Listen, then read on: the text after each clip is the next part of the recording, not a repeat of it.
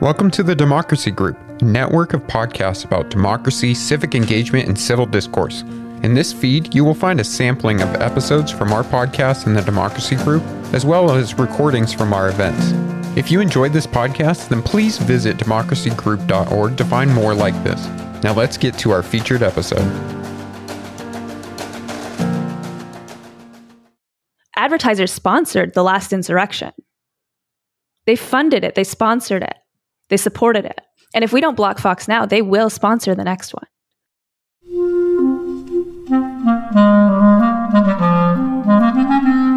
Hello, this is the Great Battlefield Podcast. I'm Nathaniel G. Pearlman. A great political battle is being fought right now between progressives and the forces of reaction on the other side. This show is about the political entrepreneurs and other progressive leaders who are finding new or improved ways to fight. My guest today is Claire Atkin, a former marketing specialist who is now a co founder at Check My Ads Institute, an ad tech watchdog working to defund purveyors of misinformation.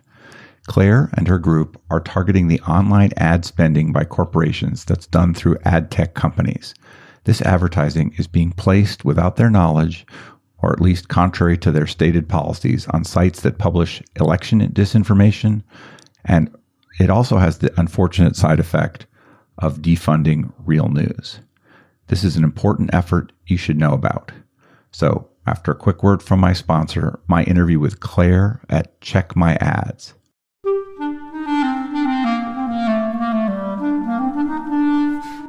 This episode is brought to you by Graphicacy. Graphicacy is an analytic design firm that can help you advance the mission of your organization using your own real data and information. They are 21st century visual communicators who create interactive graphics, motion graphics, and data visualizations. You can find Graphicacy at graphicacy.com. That is G R A P H I C A C Y.com. With Graphicacy's help, you can visualize a better world. Hi, Claire. Hi, it's good to be here. Thanks for having me. Would you mind introducing yourself and giving me a quick biography? So, my name is Claire Atkin, and I am the co founder and CEO of Check My Ads Institute. Check My Ads is the ad tech watchdog. We're here to dismantle the disinformation economy by uncovering the relationships between ad exchanges on the ad tech system and the publishers of disinformation with which they do business. Sounds like a very good mission and a needed one. Tell me a little about your background and kind of the work that you did before this and how you got into it. My co founder and I are marketers. We worked at tech companies. We were helping market the services that small businesses use to communicate to their customers. And we were concerned about the rise of the disinformation crisis. And we knew that our industry, the tech industry, was a big proponent in the election disinformation crisis that we had seen in 2016 and that we've seen grow subsequently. And so when Nandini and I met, she had been working on a campaign called Sleeping Giants, and they had successfully defunded Breitbart by about 90% after the 2016 election by just letting advertisers know that they were there because advertisers don't want their ads to be funding hate and bigotry and xenophobia.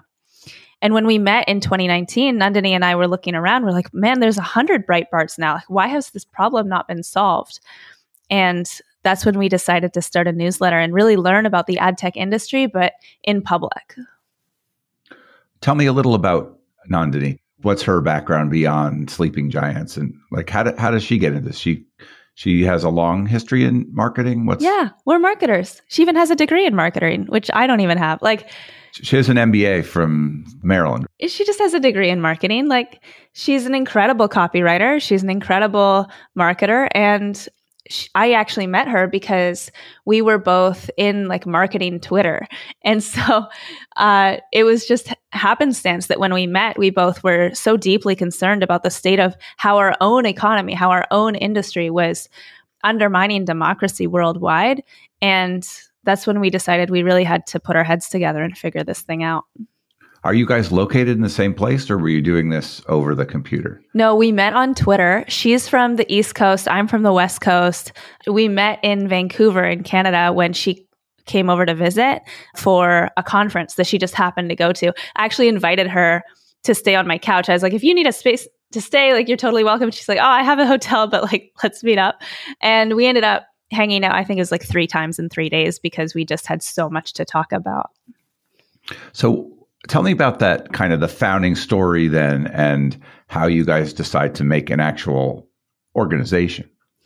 So we started branded in 2020 and 2020 I don't know if you remember this was the year that the pandemic really began to take hold. I have some memory of that. and uh, we were learning about well, what is the brand safety industry? Like, why has this problem of the disinformation crisis? Why is this $2.6 billion disinformation economy not been solved yet? And we were diving into this brand safety technology and we're trying to figure out what was the thing that was stopping the problem from being solved. And what we learned is that all this technology was there and it had all these promises for advertisers. Don't worry, we'll keep your ads away from all the bad things. And what they were doing was actually just blocking keywords that indicated bad things were being talked about. So these keywords are like shooting or blood or violence. And when the pandemic started, they started blocking the word coronavirus. And we launched on like two months before we realized that this was happening. And that's how we got really big was we were like, wait a second, brand safety technology is blocking the news. Okay, I don't really understand the world of brand safety technology. Is that an intermediary between the ad tech world, or is that part of the ad tech world and the advertiser? How does that sit? Brand safety technology is the additional tool that advertisers can pay for to make sure their ads never load next to content that makes their brand look bad. And the idea is that with brand safety technology, you would stay away from publishers like Breitbart or Glenn Beck's The Blaze or Steve Bannon's Real America's Voice. But what actually happens is that this technology doesn't work and all it ends up doing is blocking news about bad things, aka cutting journalism off from the source of revenue that they so desperately need. And it actually gives white nationalism and extremism a hall pass because those publishers of disinformation, they don't use words like violence and blood. That's not how it works. Right. So it's completely askew from what it needs to do, it sounds like. Are there multiple brand safety technology companies that compete in that world? What is that? Yeah, there's about like? four or five big ones. So like Integral Ad Science, Double Verify, Grape Shot is one of them. Comcast. And they're all making the same mistake. They're all, or they, or they're making different mistakes that have the same result. Listen, you can't automate your way out of brand safety. There's no way to do this. You have to. It's first of all, this is not a page by page discussion. If you're funding a organization that repeatedly publishes disinformation, but sometimes they have animal videos, those animal videos are still not brand safe. So, first of all, it's a publisher by publisher or a website by website discussion, not a page by page discussion. But second of all, the page by page analysis that they do is just bad. It just doesn't work. So this whole thing it it's broken. And that's why we're in a disinformation crisis right now. It's why $2.6 billion per year is still going to disinformation that is breaking democracy globally.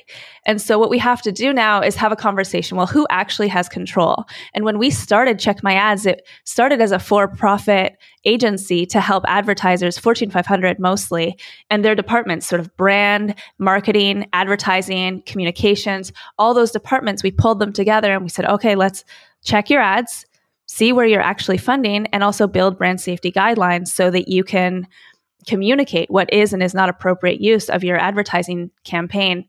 And when we were doing that, we did that for about a year before we realized that A, we were having the same discussions over and over again with advertisers. How do you have this conversation? How do you build a rubric so that you're not having a left versus right discussion? You're having a disinformation versus journalistic standards discussion.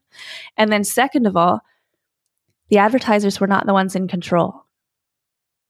It's the ad exchanges that are in control that have all these promises to the advertisers and wrest control from them and then put their ads absolutely anywhere on the internet. Okay. So the next thing I want to try to understand is this the notion of these ad exchanges. Are there a lot of them? What does that world look like? The ad exchange world is diverse and opaque. There are lots of different types of ad exchanges. Ad exchanges is an umbrella term. People in ad tech don't love the umbrella term because there's so many different types of of intermediary companies, but they're the middlemen. They're the middlemen who place ads on behalf of advertisers. And they have marketing materials that say they only work with premium publishers. They have contracts that say we'll keep your brand safe.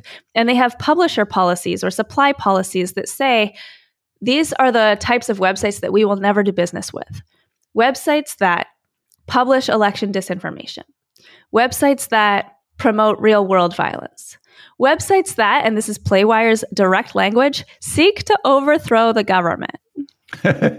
And so what we're doing at Check My Ads is we're saying, hey, look at the supply policy. Look at these promises that you've made to your clients, your advertising clients. And then you're going around and you're working with Charlie Kirk. Charlie Kirk sent 80 buses to the insurrection. I mean, you want to talk real world violence. That's outrageous. So you said that's a diverse and opaque market. Are we talking about hundreds of different entities, thousands of different entities? What does that look like? There are a couple dozen big ones. Okay. And and Google is the biggest. Google funds about 80% of the disinformation economy. Wonderful. well, I thought they were not doing any evil. No, they they updated that.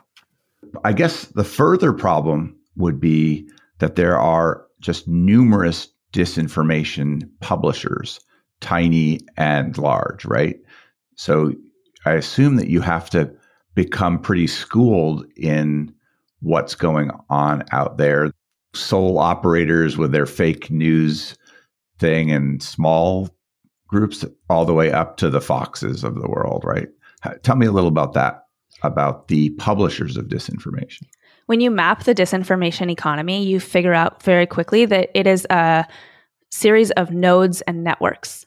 And what we do at Check My Ads is we never play in the gray area. We're never talking about, oh, this is left versus right. We're talking about the extremists who take up the most space within the disinformation economy. So when we launched our campaign to defund the insurrectionists on January 5th, a year after the January 6, 2021 attack on the Capitol, we listed the six biggest people who made the what we estimate to be the most money off the big lie and the insurrection. Dan Bongino, Steve Bannon, Glenn Beck, Charlie Kirk, and Tim Pool, and Fox News. And these people, they take up an incredible amount of space and they are syndicated to a lot of other smaller disinformation networks about election disinformation. So we went right to the heart of the disinformation economy and we said to ad exchanges, why are you still working with these people who promoted some of the biggest political violence that we've seen in America yet. What kind of response did you get with that campaign? Charlie Kirk was immediately defunded.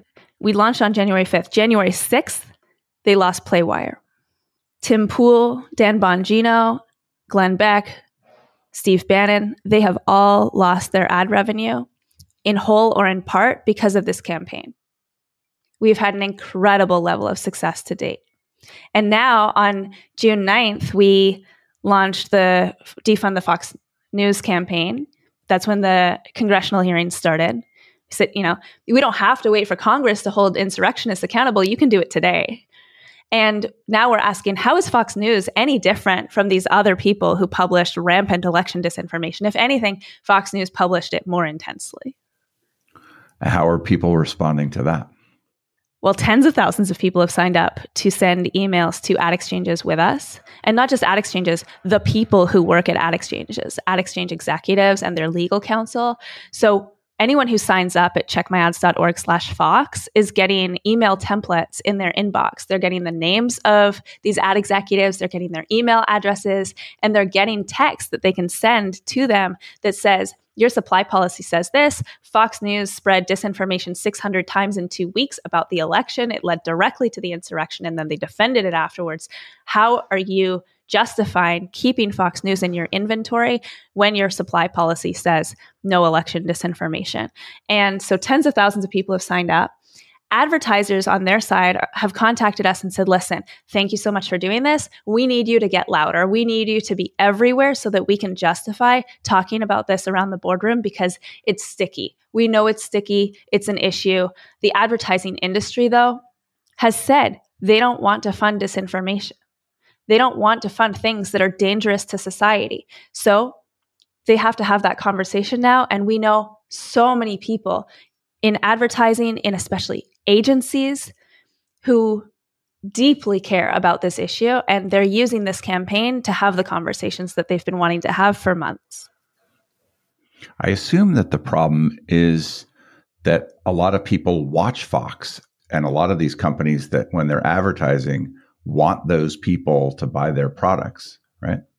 There are plenty of places where people turn to for consumer products. And what we're talking about here is foxnews.com, not Fox News Cable. And it's important to distinguish between those two. Now, the ad tech industry, which is the industry that is 400 to 700 billion dollars, no one knows how big it is, but it's huge, enormous, is a propagandist's playground. Okay, now, to run a propaganda outfit, you need three things. You need legitimacy, you need money, and you need data the legitimacy that they require comes from advertising. It is incredibly lucrative in terms of brand equity to have blue chip brands next to your disinformation. That indicates to the reader that the disinformation is of value. It is legitimized by the industry, by the brands that we trust. And so when you take that away, that hurts their legitimacy enormously. My business partner, Nandini, she likes to say, without ads, Fox News is just Newsmax. They'd be a joke. Now, the second thing they need, of course, money. Now, the digital supply chain might not provide Fox News with the majority of its revenue. Fine. We know about cable fees. All of that is uh, well documented. But it still helps grow and sustain their operations. Now, the third thing they need that they don't get with cable is online, they get the personal identifiable information of Americans. And with that information, they can better and better target the people who are more susceptible to this kind of rhetoric, to this kind of myth that they are under attack, that they need to fight, all of the things that make an insurrection possible, all of the myths that undermine the big lie. And when we take them away from the digital ad industry, we are taking them away from the air and the gas and the match that is the ad tech industry for propaganda. I understand what you're attacking, and I'm grateful to you for it. How do you build an organization around that?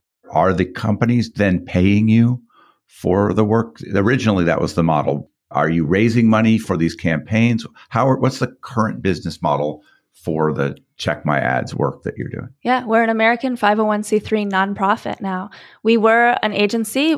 It used to be that advertisers would pay us to consult. And then when we realized that we were having the same conversations over and over again, that this had to be a much bigger sort of public education campaign, we became a nonprofit. That was in October of 2021, not long ago. And since then, we've been raising money to build these campaigns, to run education, to put pressure on ad exchanges, and it's it's working. Who is funding you? Where are you finding donors to do this work? Regular folks are mostly donating like f- between five and thirty dollars a month, and I mean, that's just so powerful for us. It's it's an indicator of support that we are so grateful for, and I mean, we're running that on the webpage. When you go to checkmyads.org, you can just donate monthly. We also have foundations and major donors who give us uh, funds sort of randomly when they when they learn about us. How big of a dent are you making in the problem? It seems like a a giant one. Like percentage wise, how far down the road are things in getting this to where we are not having at least blue chip advertisers funding really bad stuff. We have taken millions out of the disinformation economy. Uh, this is millions, millions uh, as opposed to billions, though, right? I think it's important to remember that this is a we're dealing with what is called like a long tail of disinformation and we're attacking the large part of it. When you start this conversation within an industry that is so sensitive to consumer demands, I mean, advertising is for consumers. That's why this kind of pressure campaign works is because consumers, aka humans who are part of society, all of us, we belong to communities that we are concerned about. When we make our voices heard by emailing the ad tech executives, by letting advertisers know through social media posts and, and letters, increasingly when we are loud, we can leverage our voices to say, listen, we need you to reflect your brands better. We need you to be more careful with your brand equity because you're you're breaking our trust that you have with us. And I think that's important to remember that this is a time when you can have your voice heard. How much does the deep polarization that we're dealing with in the United States affect your ability to sell this to corporations?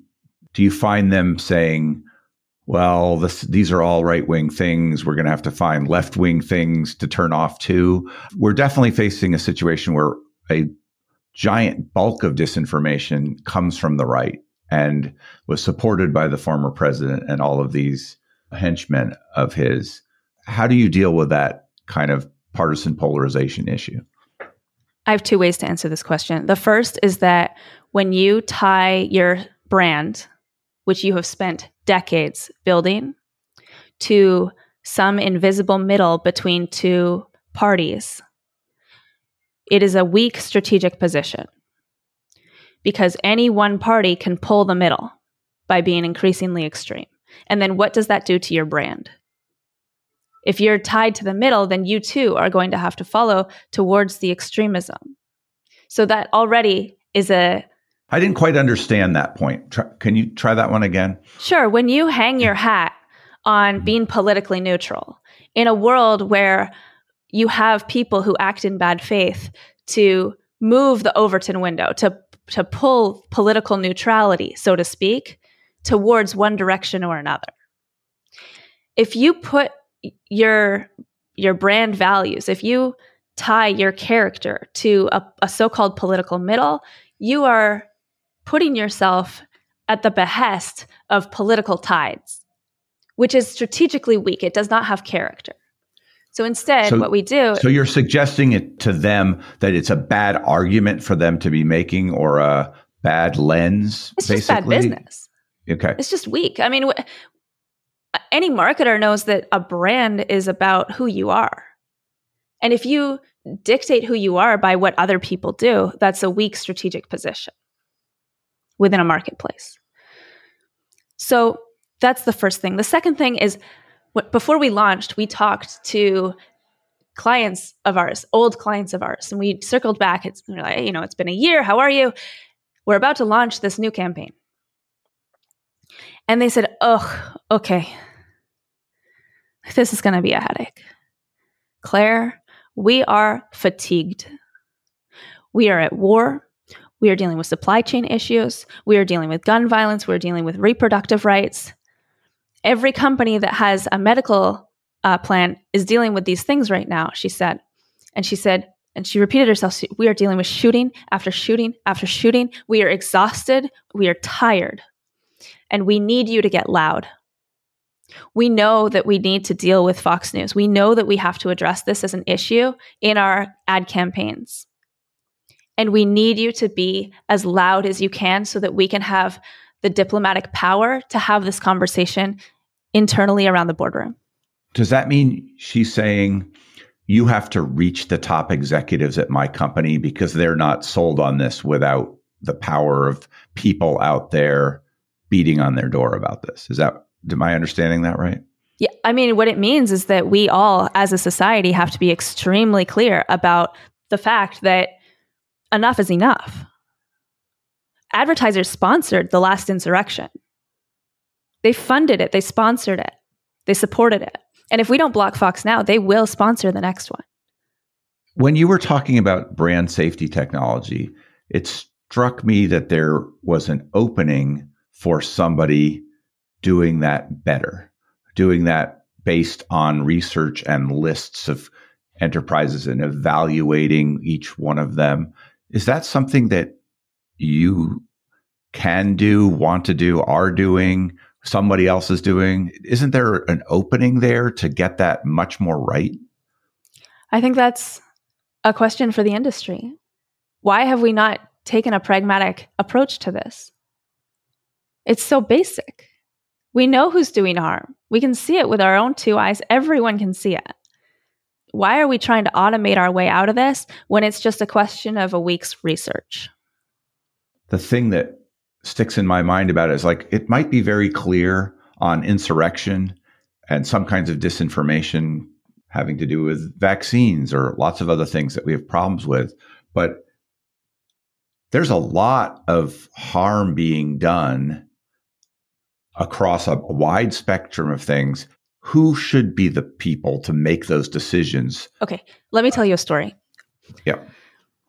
The Gateway Pundit has been around for about a decade. And Google has had a policy that says no disinformation for I don't even know how long. Let's say as long. Now, the Gateway Pundit has made I think they made about a million dollars last year. It was a re- it was reported they made about a million dollars because Google allowed them into their what's called their inventory. And in order to get into the inventory, they would have had to apply, they would have had to fill out the application form and they would have had to give examples of the content and maybe they they gave like benign examples and then got more and more radical, more and more extremist. There was a film crew out of France that went and interviewed the founder of the Gateway Pundit and then they interviewed Google. And they went to Google France and they had a spokesperson on a couch speaking about how they have standards about who they fund and who they don't work with. And they said, okay, well, what about the Gateway Pundit? He said, oh, well, they, if we fund them, then it's probably because of fraud that they got in. And they said, no, listen, like here's a binder of all the content the Gateway Pundit publishes. How, how have you not seen this? You've been monetizing them for years. Well, right before they published this documentary, right before it launched, Google demonetized the Gateway Pundit. It should not take a documentary crew for every million dollar advertiser to get them to do that. There are too many.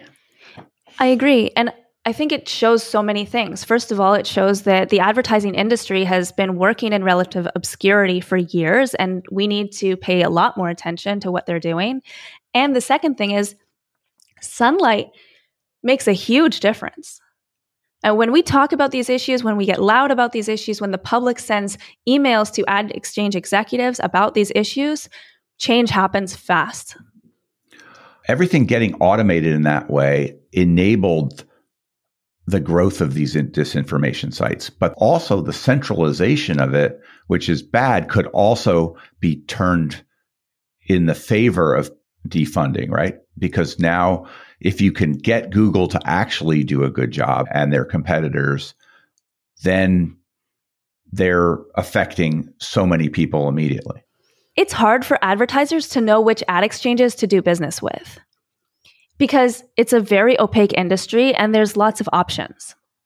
And so when they're saying, oh, who should be our vendor? How do we make the choice? They're looking very carefully at the brand safety guidelines that that they have internally and they're making sure it matches the ad exchange's supply policies. So these supply policies, it is a tool for advertisers to choose who to work with. Now, what that means is that within this industry that is, by the way, extremely unregulated, reputation matters enormously. When Unruly is found to be doing business with Real America's Voice, Steve Bannon's outlet, even after we draw attention to it, advertising agencies and advertisers will pull out and choose a different ad exchange. And it is because of the competitive nature of this industry and because of its opaqueness, its reliance on reputation, that this works so well. What reputation have you guys developed in this fairly short time that you've been doing this with the advertisers and the exchanges and so on. It seems like you're trying to to speak their language. You know what it is. You have knowledge about that. But like, what do you think the the the reputation of your group is to the advertisers? They have to trust that you've got it right. I don't think they have to trust it, that we've got it right. I think, first of all, we are advertisers, we are marketers, we we are from this world. So already we know that marketers find it uncomfortable that we as an industry are funding $2.6 billion of the thing that is most damaging to our society. Marketers are not just corporate shills, we are also human beings and we actually care. I know it's hard to believe. The second thing is that we're not dictating what people do, we're just pointing out when they do it. And by pointing out the relationship between ad exchanges and disinformation, we are also pointing out that the ad exchanges are doing bad business. And I think this is an, a very important point.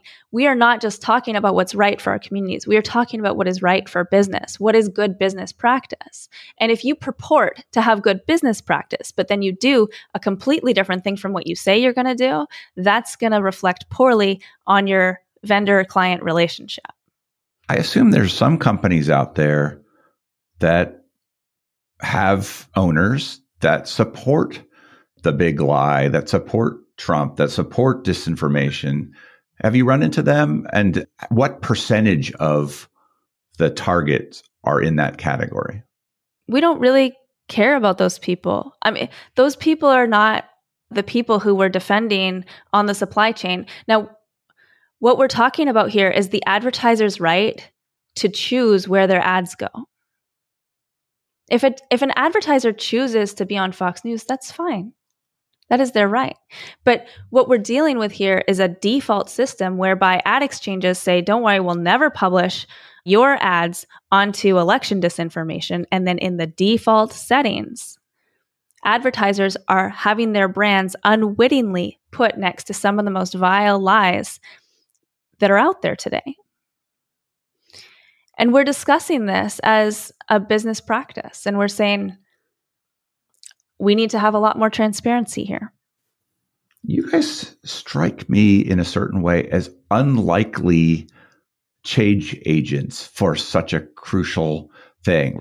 When you think about the people who typically go after Breitbart or Fox News, like I talked to Angelo, I don't know if you know him at Media Matters, who has done a lot of campaigns over the years on similar things, trying to knock advertisers out or you know, I've talked to a number of people who are longtime progressive activists who've had this kind of thing in their sights. The two of you, a little bit of a different background. Where for you is the passion, which I can hear, and how you're talking about this? Where's that coming from ultimately? You know, uh, democracy is really good for capitalism.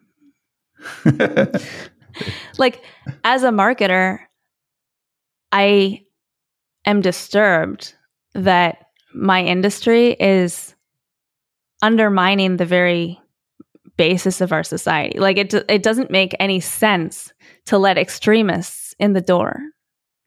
And I think that's just an incredibly pragmatic thing to think. Let's just not do that. Let's just not fund $2.6 billion towards disinformation. We don't have to. It's an unnecessary harm that advertisers the world over have agreed with. They don't want to fund disinformation. I agree with that. And I, and it's a ton of money, but you didn't just agree with it. You s- set out to tackle it, right? And put your life for now into doing that, right? That's, that is a big step. That's a big leap and commitment. Yeah. You know what? And it's annoying that I have to do this. Uh, it annoys me that after a year and a half, we're still dealing with advertising on the most nefarious publishers of the big lie. We all saw the insurrection happen. It was on every single TV in America. Why the hell did we not take a stand then? Why didn't everyone unanimously do something about it? I would like to know. Well, it's true across not just advertising, but a lot of other realms of our life that people have defended it and, and decided that it was real, decided that, you know, that what Trump was making up had some reality to sure, it. Sure, sure, but but the people who the people who know that the big lie is such is a lie. Yeah. Are doing this are are in your world. The people who are still in the world because to be clear, we are not talking about two reasonable realities. We're talking about reality and a break from reality. True. We are not two siding this. This is this is a group of people who published in bad faith again and again and again to mislead their audience, to put their own audience at risk of violence. I feel like the industry has been a victim of its own architecture for too long and that ad exchanges have wrested control from advertisers in a way that has caused incredible damage to advertising's way of business. We've lost sight of the fact that where your ads show up matter enormously. We're talking about click through rates, impression rates. Those don't matter as much as brand reputation. So let's talk about brand reputation. And I think to answer your question earlier, our reputation varies enormously within the ad tech industry versus the ad te- advertising industry versus the ad agencies. And I am constantly surprised at the level of support that we have received. People contact us all the time, like privately, contact us all the time. They say, Don't tell anyone, but FYI, we're having these conversations internally and it, your work is making a huge difference. Thank you. And that is what keeps us going. So it sounds like you can affect the brand reputation calculus within firms. Like if they are getting away with not getting hurt, I guess you can be hurt if somebody doesn't like that you're on Breitbart, but the people reading Breitbart are probably not upset with that. So you have to go outside. You have to hurt them more broadly. You have to kind of widen the circle of knowledge about where they are advertising. When you understand the ad tech industry as a fuel for propaganda, you immediately start looking at, well, wh- how are we in a, a disinformation crisis right now? Uh, we can't measure how big the ad tech economy is, but we can see the results of rising hate crimes, of political disinformation, of vaccine disinformation. We can see what bad faith publication does to a society.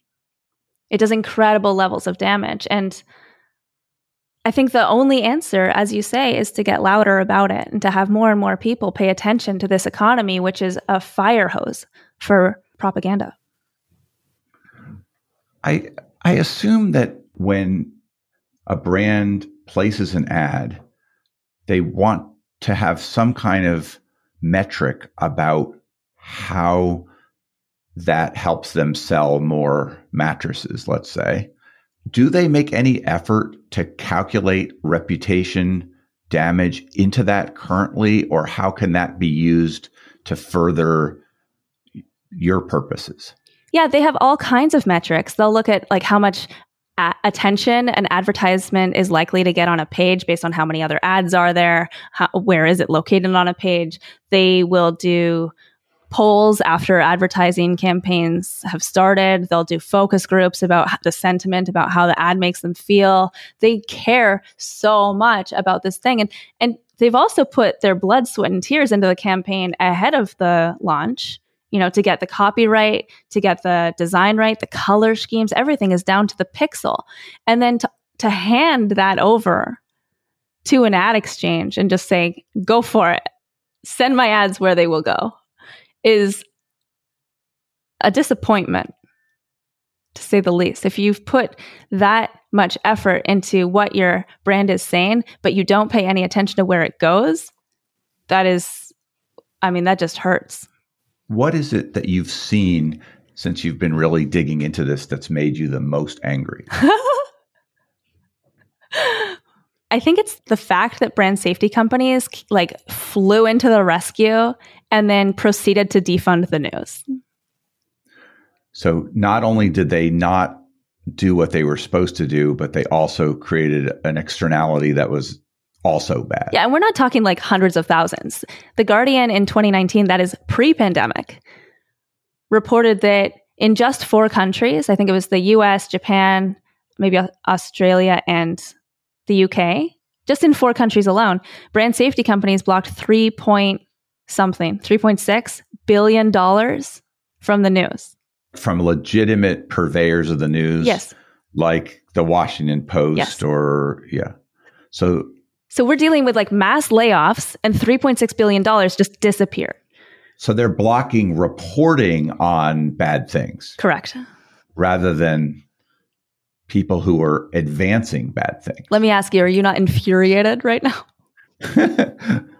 There's so much to be angry about right now and what's going on. It's hard to focus on, on which thing, but this this seems like a pretty fertile ground. I mean, it took me like a few weeks to wrap my head around it. Like I was just like, this does not compute. I've only had 43 minutes so far. That's right. So like, yeah, I'm just catching up with you, but you're very good at uh, articulating it, and I appreciate that. In fact, I wonder why it is that some of our elected leaders can't communicate with the kind of sharpness that you're able to. I appreciate that. Thank you. This is something that is urgent. We have to learn about this industry. Who would you say are your best allies?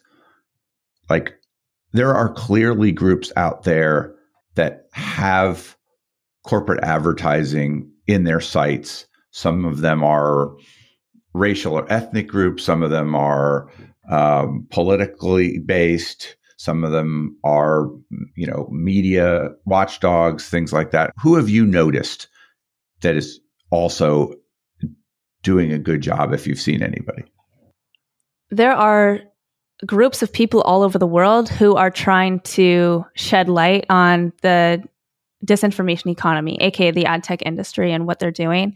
Stop Funding Hate in the United Kingdom and Conscious Ad Network in the United Kingdom both do an incredible job. Of course, Sleeping Giants is still at it, Media Matters still at it. The Global Disinformation Index is doing their best to uncover the publications that most publish what they call adversarial narratives. I mean, we're all working together, we're all pulling together. And I think that is just an incredible resource. In Brussels, there's the European Disinfo Lab. Of course, Joan Donovan at Harvard. There are so many people who, if you want to learn about how the disinformation economy is manipulating our media, you can turn to them. And I think it's critical to note that everyone is doing their own thing. Everyone is is shedding light on a different angle and that we need far more people in this industry and we need far more of us to be working together and running workshops and publishing reports and I'm just so grateful that we're one of many voices out there saying enough is enough. This is a problem. We have to fix it. It's not that hard. What are the one or two changes that if you could wave a wand and make somebody behave differently, that would happen that would could start really turning this around? The only thing that Check My Ads is asking for is transparency within the supply chain. We want to know who's working with who and who owns what entity. That's it. I mean, we can't ask for more. We're not trying to dictate people's opinions or behaviors. All we're saying is that we should have fair business practices on the industry. Well, right now, if you're Coke and you're going to put out a jillion dollars to advertise Plum Coke or whatever they're coming out with, who is the villain that they would go to that would just spray it all over the internet without regard to disinformation? Who is that purveyor? I mean, right now it's Google. They're the ones who are funding 80% of the disinformation economy. They're the ones who, in their supply policy, it's public. You can go to Google's supply policy, advertising, it comes up first. They say, we do not work with publishers who publish election disinformation. But they do. Of course they do. Are there any that they don't work with? The Gateway Pundit. Does Google make public who they have taken off of the supply chain that they go to? No, Is the is the list of who they no, it's anecdotal. We we will ask them directly and they will sometimes tell us and that's how we have that kind of information and Google is non-transparent in even who they work with, let alone who they who they stop working with, and it's deeply problematic. One of the things that people talk about is regulating the small number of really powerful big tech companies. Could do you think there's a regulation, a transparency regulation that could attack this front on and and solve this problem at least informationally so that people like you and citizens more broadly could know yes. who who they advertise to and yes absolutely. yeah there's so many. I mean the corporate transparency act has already uh, become enacted and that allows fincen to better look up who owns what entity within the ad tech industry i think that's helpful and i would encourage them to do exactly that there was a, a law that was proposed in france a couple years ago called the sleeping giants law where they suggested that advertisers should have to publish their site list for where they got sent on the internet. Right now, the Digital Services Act in Brussels is sort of our best chance at regulation. If you do work in Europe, they're proposing that that you have to have legal representation in Europe and be held to account in Europe for any bad practices. There are some slow efforts that are our best bet at regulation to date and I think the most important thing is to remember that, well, we have to pay attention to this industry. Advertisers should have access to the detailed logs of where their ads go so that they can audit them, and that we deserve to know which ad exchanges are working with who and who owns each ad exchange because some of them are are really small and it's hard to tell. That makes a lot of sense. What question should I have asked you that I have failed to ask you? How can people support? So, if people are interested in your work and they would like to support what you're doing, how can they help? If you're upset about the nature of the political conversation right now, if you're upset about disinformation, if you're afraid about hate crimes and the rise in bigotry and xenophobia in America. You can do something today. You can email ad tech executives and say, here's your supply policy and here's who you're working with. How do you square the two things?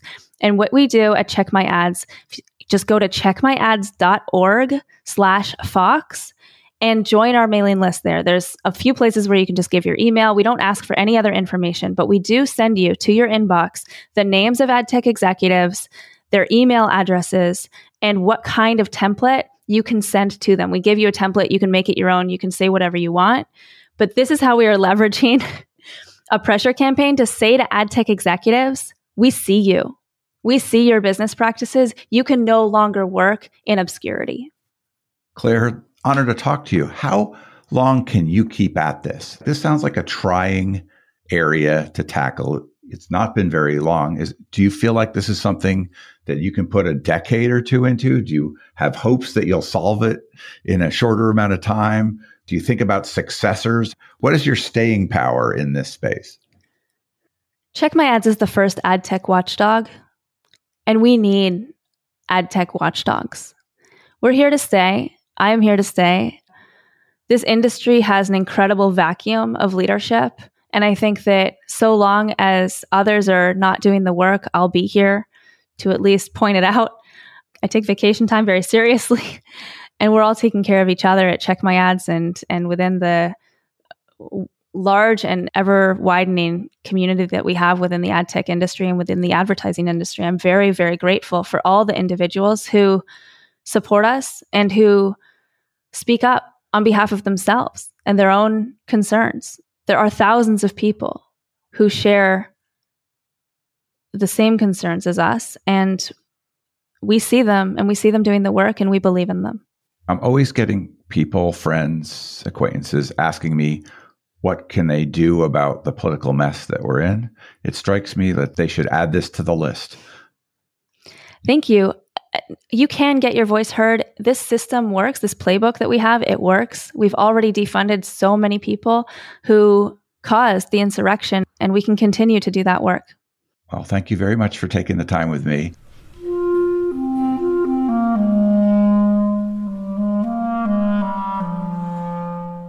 That was Claire Atkin. She's at checkmyads.org. This is Nathaniel G. Pearlman with the Great Battlefield Podcast. You can find us at greatbattlefield.com or by searching for Great Battlefield in places where podcasts are found. The Great Battlefield is now part of the Democracy Group Podcast Network.